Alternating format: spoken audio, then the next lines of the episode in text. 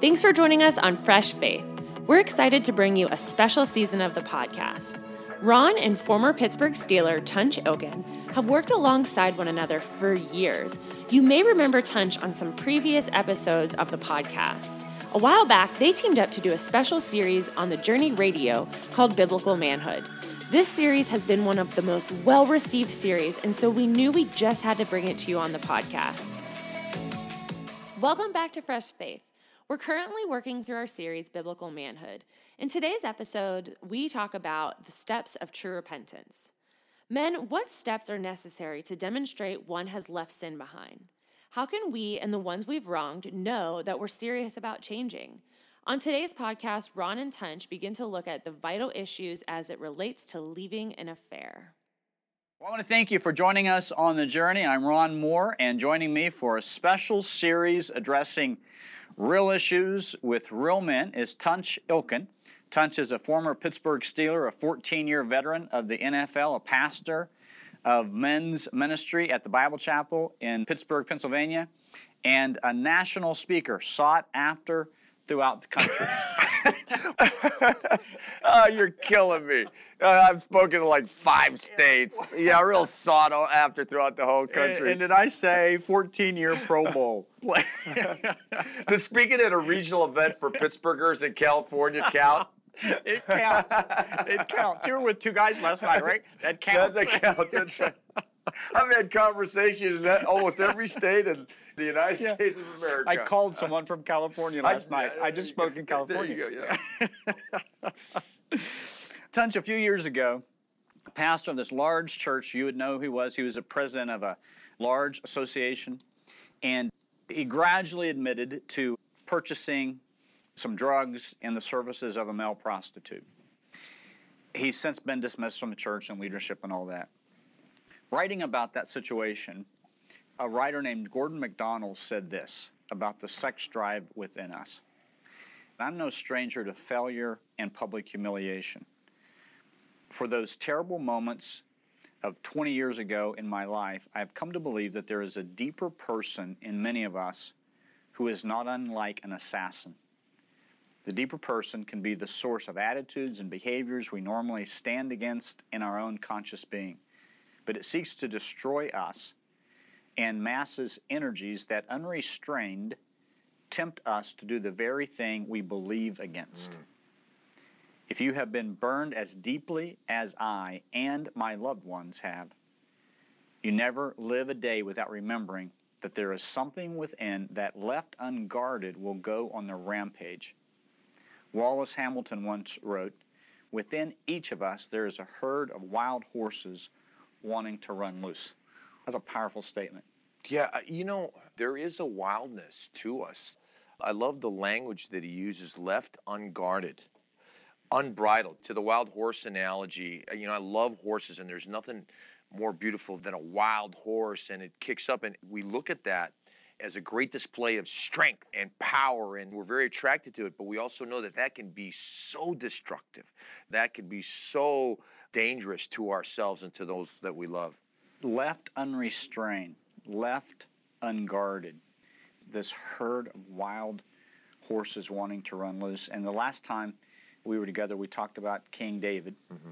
And David certainly had the herd of wild horses mm-hmm. running within him, and he allowed them to run loose. He left himself unguarded. He was alone. His men were out in the battle, and he stayed behind for whatever reason. We don't understand that. And then he was unrestrained. He had a temptation. He saw Bathsheba. He called her up. He committed adultery with her. Baby is conceived. He's confronted now mm-hmm. by Nathan, we saw last time, and we need those Nathans to confront us. And now David realizes that he's the man. Nathan said, You're the man. You're the man who has sinned. And then David says, I have sinned. Mm-hmm. So David admits his sin. At some point, David wrote Psalm 51. And we have to know that he didn't just say, I have sinned, now I'm going to go write Psalm 51. Right. But even better than that, as he goes through the process, there's a time when he goes back and he writes down, here's what I was thinking, here's the process I went through.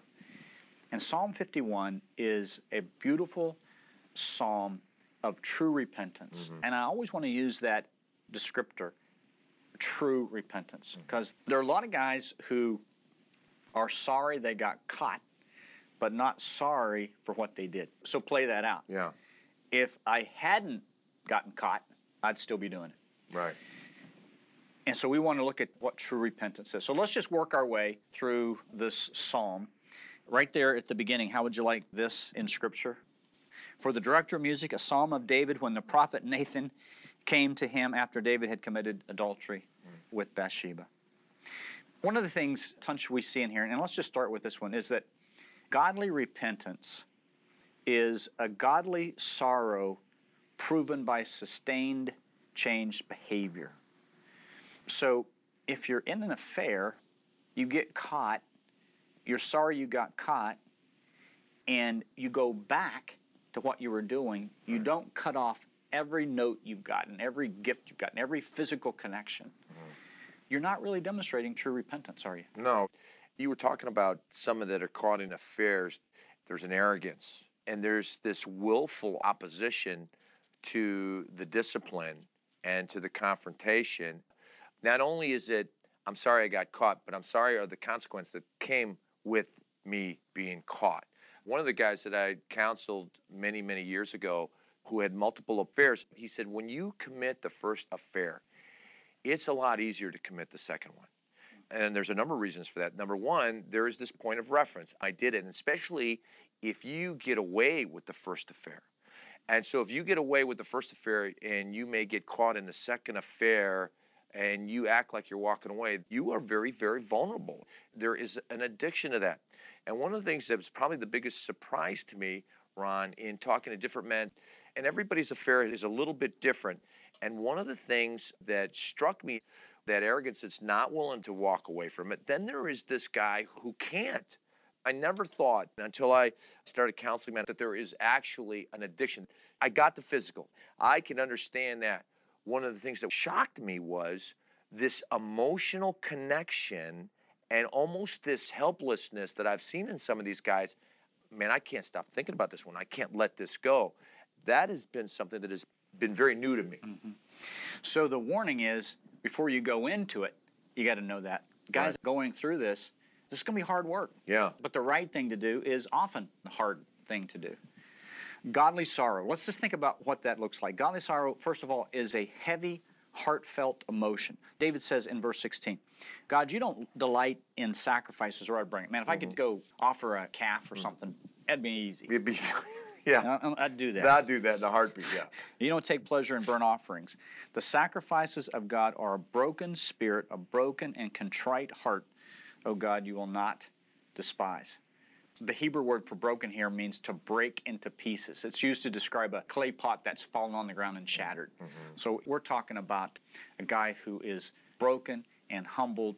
His sin is shattered, his pride is crushed. There's conviction and shame and guilt. You got to start there. Yeah, and that's when the real work begins. And once again, another example another guy was confronted. He was going to confess a sin to his wife, and there was this intense brokenness before God. And he shared how he was in his backyard and he was on his face before God, and there was a weeping. And part of his brokenness and the reason he was weeping was that he knew how badly it was going to hurt his wife. Mm. Mm. And he was going to be the bearer of that pain. And you think about that. As men, we are wired as protectors. Mm. We are wired to protect our wives, to protect our children, to really give our lives. So when we are the ones that are now going to devastate our wives with this news, with this confession, with this affair, when you talk about real godly sorrow, well, that's where the brokenness is, and mm-hmm. that's where the weeping and the gnashing of teeth and the real pain mm-hmm. comes from. And Tunch, here's the second point about godly sorrow it's an unqualified admission of sin. You're going to have to tell your wife. Yeah. Some guys will say, Well, I got caught. I'm going to get out. I'm not going to tell my wife. You've got to do that. I think that's a demonstration that not quite there with the godly sorrow and true repentance because I'm keeping it back Right. from someone I've stolen from. Yeah. I've heard. Guys that I've talked to that have confessed that sin, it is without a doubt the hardest thing they've done in their life. Without a doubt. So there is a brokenness. And when you really understand that heartfelt emotion, now you also are willing to take what comes with it mm-hmm. because you know that it's not going to be, gee, it's okay, honey, let's get on with our lives. There's going to be a lot of work with that. Godly sorrow is unqualified admission of sin, no excuses, Right. no blaming others. If my wife had been a better wife, I wouldn't have committed adultery. Certainly, others may have contributed, but you're the man, you sinned, own up to it. And it kills me, Tunch when guys say, Well, I know I did this, but my wife did A, B, and C. I think, I know a guy is not serious about repentance mm-hmm. when he's defending himself Right.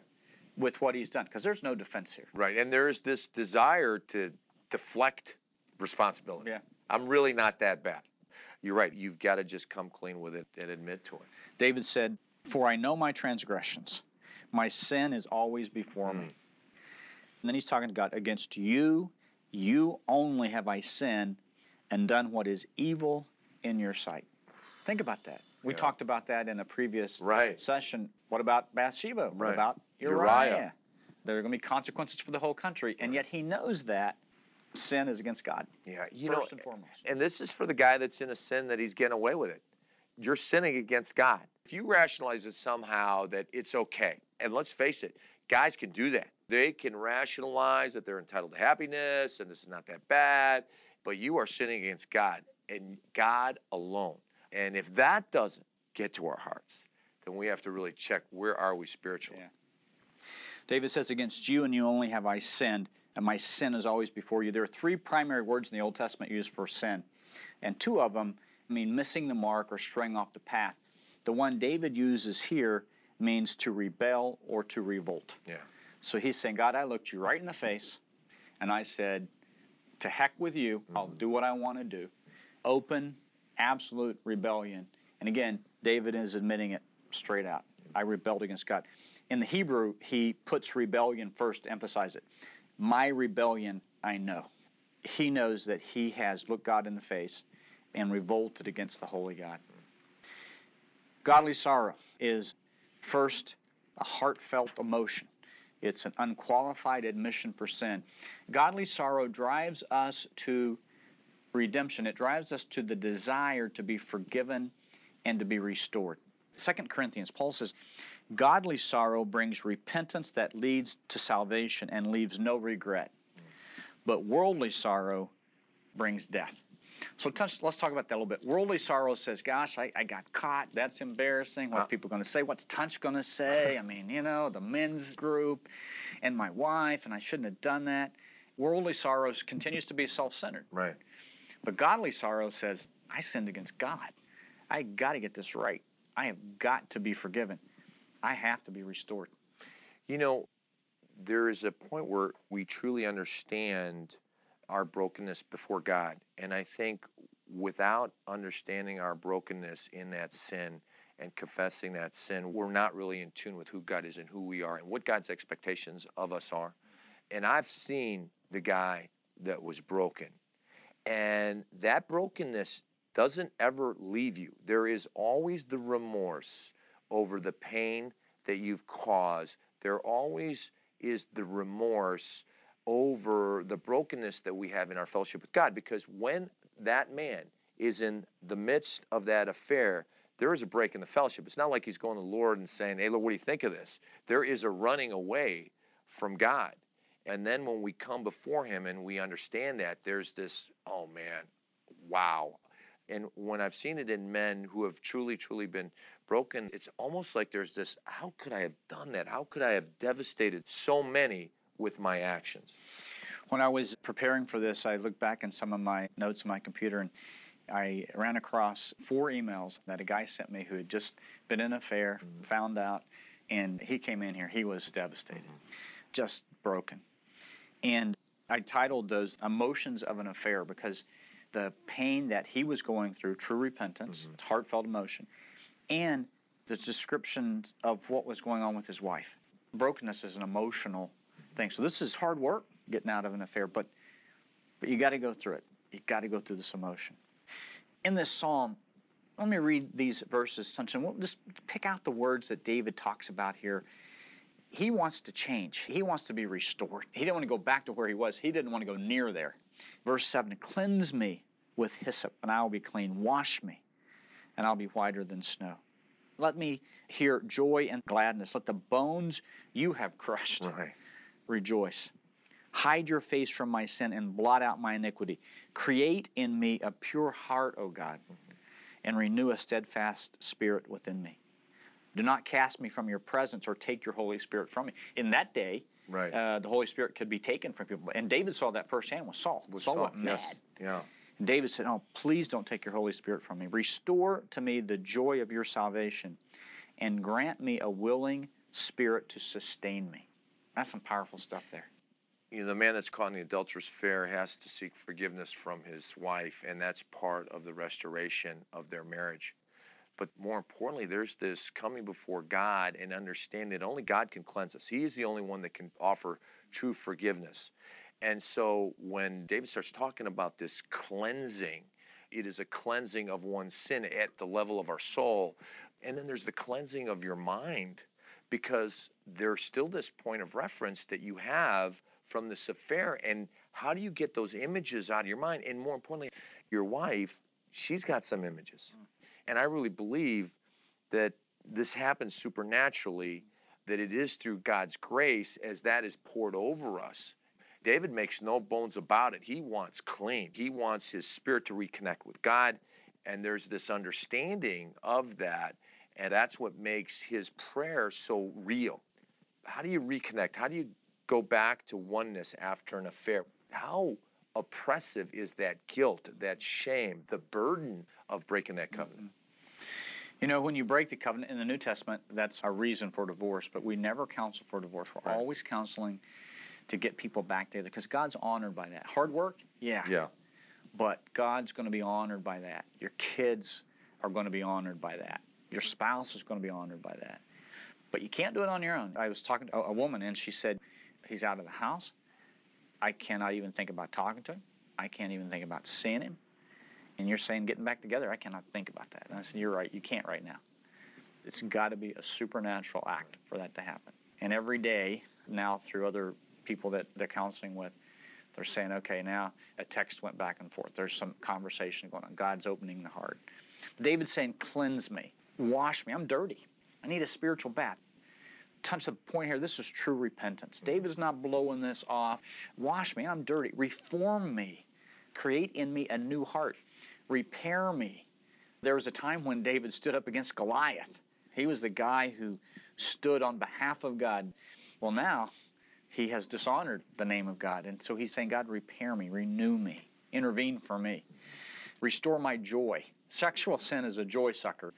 The guilt and shame chases that joy out of our heart. And David says, please restore that joy, recharge me. I love that. Grant me a willing spirit to sustain this obedience. Because again, hard days are ahead. And then one more thing about godly sorrow before we move on here in this prayer for repentance is godly sorrow is proven by actions. In Acts 26, verse 20, first to those in Damascus, then to those in Jerusalem, and then all Judea, and to the Gentiles also, Paul says, I preached that they should repent and turn to God and prove their repentance by their Actions. actions. True repentance accepts the consequences of sin mm-hmm. without crying foul. David says, Against you and you only have I sinned and done what is evil in your sight, so that you are proved right when you speak and you're justified when you judge. Whatever you do, you are right in doing it. I got it coming. I deserve it. Though he asks for mercy, he doesn't try to get out of it. He doesn't say, Can I pass on this one? Mm-hmm. Now, for David, we see how this thing works in real life. Right. Nathan comes and said, The child born to you in Bathsheba is going to die, and the baby is sick. And David goes in. You remember, he doesn't eat, he's on the ground, and all of his advisors, they're outside saying, Man, the baby's going to die. What's going to happen when he dies? And the baby dies. And then they're whispering in hushed tones, and David said, What are you talking about? The baby's dead, right? And they don't want to tell him. They think he's going to kill himself. And to their surprise, he gets up, he cleanses himself, he goes and eats. And they said, David, wait a minute. What's going on here? Well, what's up Yeah. with this? When the baby was alive, you were in desperate straits. The baby's dead. Now you've cleansed yourself, you're eating. And David says, Well, when the baby was alive, I was praying that God would save it. But God didn't. And I'm accepting the consequences of my sin. Now, someone say, Well, that seems a little harsh with David. No, for David, if he would have continued to been on the ground and not eaten and not cleansed himself, he would have been saying to God, God, your judgment wasn't right. But in doing that, he's saying, God, you're right when you judge. Mm. That's a hard one, isn't it? It is a hard one. There are going to be consequences. Yeah, and I think that's one of the things that helped David restore his relationship with God because he got it, he understood it, and then you move on as best you can. You know, one thing, Tunch, if we're true to Scripture, we cannot gloss over this. God is gracious and He forgives. There are also consequences Right. to sin. You kill someone, God can forgive you, you're still going to go to prison. Not only did the baby die, but Amnon rapes Rapes uh, Tamar. Tamar. right. Absalom kills Amon. Amnon. Yeah, right. Absalom then wants to take over, and he has a little scheme where he takes over. And remember, the advisor said, Here's the way you really show you're in charge sleep with all your father's concubines. And so they put tents up on the top of the palace so everyone could see what was going on. Then his son Absalom is killed. Consequences. And David- that was devastating consequences yeah, to David. he's forgiven. There's still consequences. Mm-hmm, yeah, and I think that when someone comes out of that affair and now the restoration begins and there are consequences. I've seen men estranged from their children and working really hard to rekindle and reunite and reconcile that relationship. And guys that really understand understand that the reconciliation process is going to take a long time. You're going to have to suffer those consequences. And I've seen this a lot of times too. Your wife may not move along as quickly as you want her to move along on this Right. forgiveness thing. You had this affair, you're broken, you're living under all this guilt and shame, you're found out there's true repentance, mm-hmm. you're restored, there's this burden off of the cover up. And sometimes that guy will feel, I'm not even sure I was a believer beforehand. Mm-hmm. I've never felt so close to God. Right. So they're ready to roll. They're here to give their testimony Right. at the men's group. Yeah. Their wives over there, and they're saying, "Ah, I wish she'd hurry up." You know, I mean, I, come on, I've asked forgiveness. No, No, there's a lingering effect to that. And you know, with each couple, too, I believe that process is different.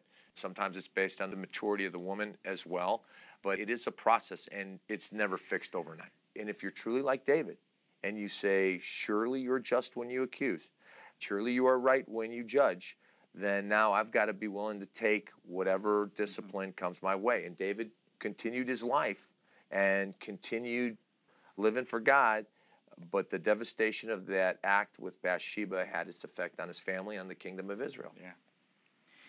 One more thing here from David's prayer of repentance. True repentance is found in one place. It's not found in the counselor's office, although you need some counseling and you need to work on some stuff. It's found in God's grace and it's found in God's mercy. Verse 1, the first thing David prays Yes. Have mercy on me, O God, according to your unfailing love, according to your great compassion. Blot out my transgression, wash away my iniquity, and cleanse me from my sin. Again, David is pleading based on God's mercy and God's love, according to your unfailing love. That word unfailing love is one of the most important truths of Scripture. It's the word chesed, mm-hmm. and it talks about the covenant love that God has for us, the love that will not let us go. The word, according to your great compassion, is actually a Hebrew word, rakam. It comes from the word a mother's womb. So, this intimate and tender feeling that a mother has for her child and develops as the child grows within her. And those are the two things your loyal love mm-hmm. and your mother's compassion for me. That's what I'm basing this prayer of forgiveness on. And that is radical. Before I became a follower of Christ, when I was a Muslim, the thought that God would forgive a heinous act was so beyond my realm of thinking that God would forgive me unconditionally and restore me if I truly came to Him. I mean, that is beyond what I could comprehend. And yet, that's the God that we serve. The free gift of His grace. He gives us what we don't deserve, He doesn't give us what we do deserve grace and mercy. Tunch, this is real issues for real men, uh-huh. right? Mm-hmm.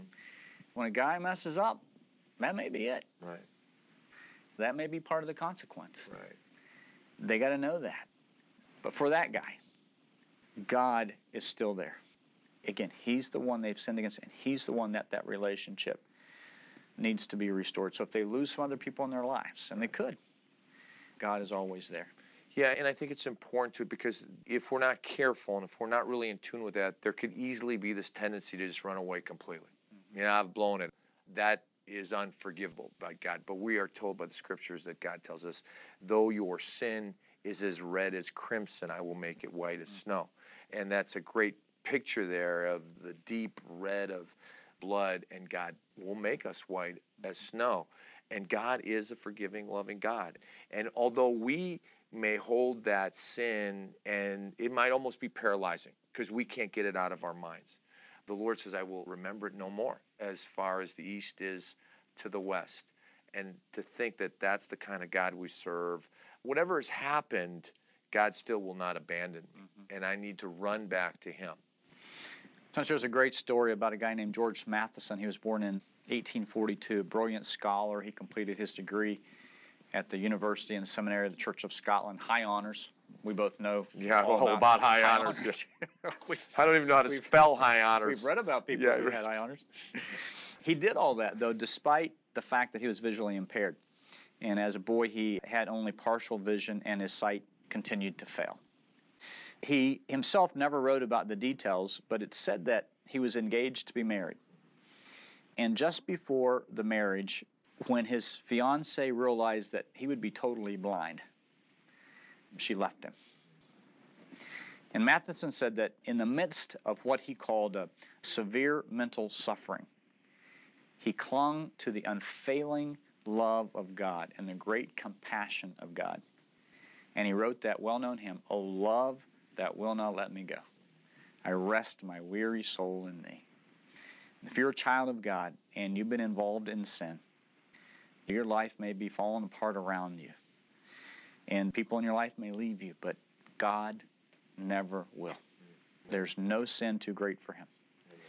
And he wants to forgive you, and he wants to bring you back home, and he wants to restore you. And he does want you to know the joy of your salvation. Father, there's some guys listening to this today, and they need to come back home. And I pray, Lord, that you would work in their heart as only you can do. I pray that you would bring your conviction. And I pray, Lord, that by your Spirit you would draw them back. Use Nathan's in their life. Let them see your grace through a person, inviting them back home, confronting them. But Father, I pray that you would remind them that if they're a believer, they belong to you. And there's no sin too great for you. There is no brokenness that you can't put back together. Sometimes we have a hard time forgiving ourselves, but as Tunch reminded us, you take our sin and you say you put it behind your back. You remember it no more. You separate it as far as the east is from the west. You throw it in the depths of the sea. And I pray, Lord, that that person who's coming back home would experience that love that will not let him go, that love that will not let her go. And I pray, Lord, that you are honored by the decision that people make today, both men and women. We pray. In Christ's name, amen.